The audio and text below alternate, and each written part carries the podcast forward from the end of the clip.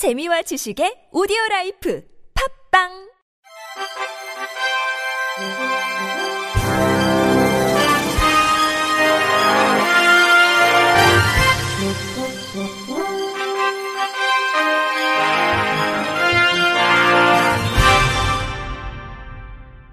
청취자 여러분 안녕하십니까. 이월 육일 월요일 케이비아이씨 뉴스입니다. 행정안전부는 보조금 이십사를 통해 국제정세에 따른 난방비 요금 인상으로 어려움을 겪는 취약계층에게 지원하는 각종 정책을 쉽게 확인할 수 있다고 밝혔습니다. 보조금 이십사에서는 에너지 바우처, 저소득층, 에너지 효율 개선, 긴급복지 연료비, 전기요금 지원 등 정부, 지자체, 공공기관 등이 제공하는 삼십여 개의 가스, 전기, 난방비 지원 대상인지 확인이 가능합니다. 전기와 도시가스 요금 할인을 받는 에너지 상품권은 소득 기준과 세대원 특성 등을 고려해서 제공됩니다. 지난해 대비 동절기 에너지 상품권은 가구당 평균 지원 단가를 두 배를 인상해 지원할 예정입니다.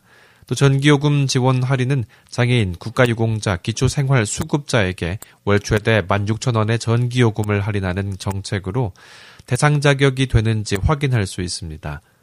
보조금 이십사 서비스는 정부 이십사에 들어간 후 보조금 이십사 이용 동의를 거쳐 확인하거나 디지털 약자는 신분증을 지참해서 가까운 주민센터에 방문하거나 정보 제공 동의 신청을 작성해 제출하면 자녀가 대신 확인할 수도 있습니다.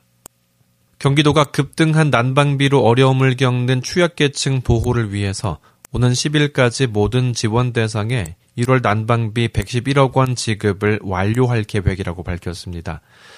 앞서 경기도는 김동연 경기도지사가 이백억 원을 투입해 장애인 가구 난방비 등을 지원하는 난방 취약계층 긴급 지원 대책을 시행하겠다고 밝힌 지 닷새 만인 지난달 삼십일일 전시군에 보조금 백구십팔억 원을 교부했습니다.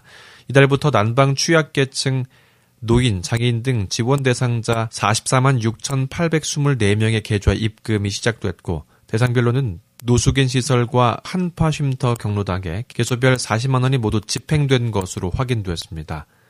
남상은 경기도 복지정책과장은 난방비 지급이 늦어져 어려움을 겪는 사람이 없도록 빠른 시간 내로 지급을 완료하겠다면서 긴급복지위기 상담 핫라인과 긴급복지 전용 콜센터를 통해서 접수되는 난방위기로 어려움을 겪는 복지 사각지대 발굴과 지원에도 최선을 다하겠다고 말했습니다. 서울시는 두 번째로 건립하는 장애인 치과병원 이름을 공모한다고 밝혔습니다. 서울시는 현재 성동구에서 서울특별시 장애인 치과병원을 운영 중인데 두 번째 병원은 내년 팔월 강서구 등촌동 어울림플라자 오 층에 들어설 예정입니다. 이 병원은 치과용 의자, 전신마취실, 회복실, 피데랩실 등을 갖추어 약 천이백 제곱미터 규모로 조성되며 마취과 전문의가 상주해 사전검사부터 전신마취, 치과 치료까지 이루어집니다. 서울시 장애인치과병원은 장애 등급, 연령과 관계없이 장애인 복지 카드를 소지한 장애인이 이용할 수 있습니다. 명칭 공모 기간은 오늘부터 이십일까지고 홍보 포스터 큐알코드로 접속하거나 네이버 폼 링크에서 응모하면 됩니다. 응모 대상은 장애인 치과병원을 이용하는 장애인, 장애인 가족, 치과병원 종사자입니다. 한국장애인고용공단이 신규 대표 누리집을 공개했습니다. 공단은 장애인 사업주 등 방문자 유형에 맞는 주요 사업 메뉴를 메인 화면에 배치해서 정보 접근성을 높이고 유용한 정보를 손쉽게 공유할 수 있도록 소셜 네트워크 공유 기능도 제공합니다. 기존 다섯 개의 직업능력개발원 누리집을 대표 누리집 내에 통합하고 스마트폰, 태블릿 등 접속기기에 최적화된 화면을 제공합니다. 한국장애인고용공단은 오늘 본부 삼 층 대강당에서 첼리스트 배범준 씨를 공단 홍보대사로 위촉했다고 밝혔습니다. 첼리스트 배범준 씨는 유엔 본부 세계 장애인의 날 축하 연주, 세계 최초 장애인 인권 연설, 정의란 무엇인가의 저자 마이클 샌델 교수의 하버드대학교 초청 연주로 화제가 됐습니다.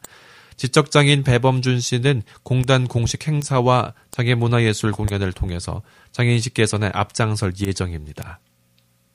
충북 증평군은 지난 삼일 보건복지타운대 장애인복지관 별관에서 증평군 장애인 주간보호센터 개관식을 개최했습니다. 증평군 장애인 주간보호센터는 모두 십오억 원의 사업비로 장애인복지관 별관을 증축해서 지난 이천이십일년 시월 착공해 지난해 시월 준공했습니다. 장애인 주간보호센터는 사무실, 심리안정실, 프로그램실, 상담실 등을 갖추었으며 정원 열 명이 평일 열 시부터 오후 네 시 삼십 분까지 이용하게 됩니다. 프로그램 운영은 성인발달장애 낮시간 활동 위주로 지역사회 적응훈련, 건강생활지원, 여가문화지원, 일상생활지원 등을 제공합니다. 전남 무안군이 남악 오룡 발달장애인 주간활동 방과후 서비스센터 문을 열었습니다. 삼양읍에 있는 센터는 무안군 장애인종합복지관이 맡아 운영합니다. 그동안 남악 오룡 지역에는 발달장애인 지원기관이 없어 장애인과 부모가 목포 등 타 지역 센터를 이용하는 불편을 겪었습니다. 센터는 청소년 발달장애인에게 취미 여가, 직업 탐구, 자립 준비, 관람, 체험, 자조 활동 등을 지원합니다. 끝으로 날씨입니다. 오늘처럼 내일도 먼지 농도가 짙게 나타날 것으로 예상됩니다.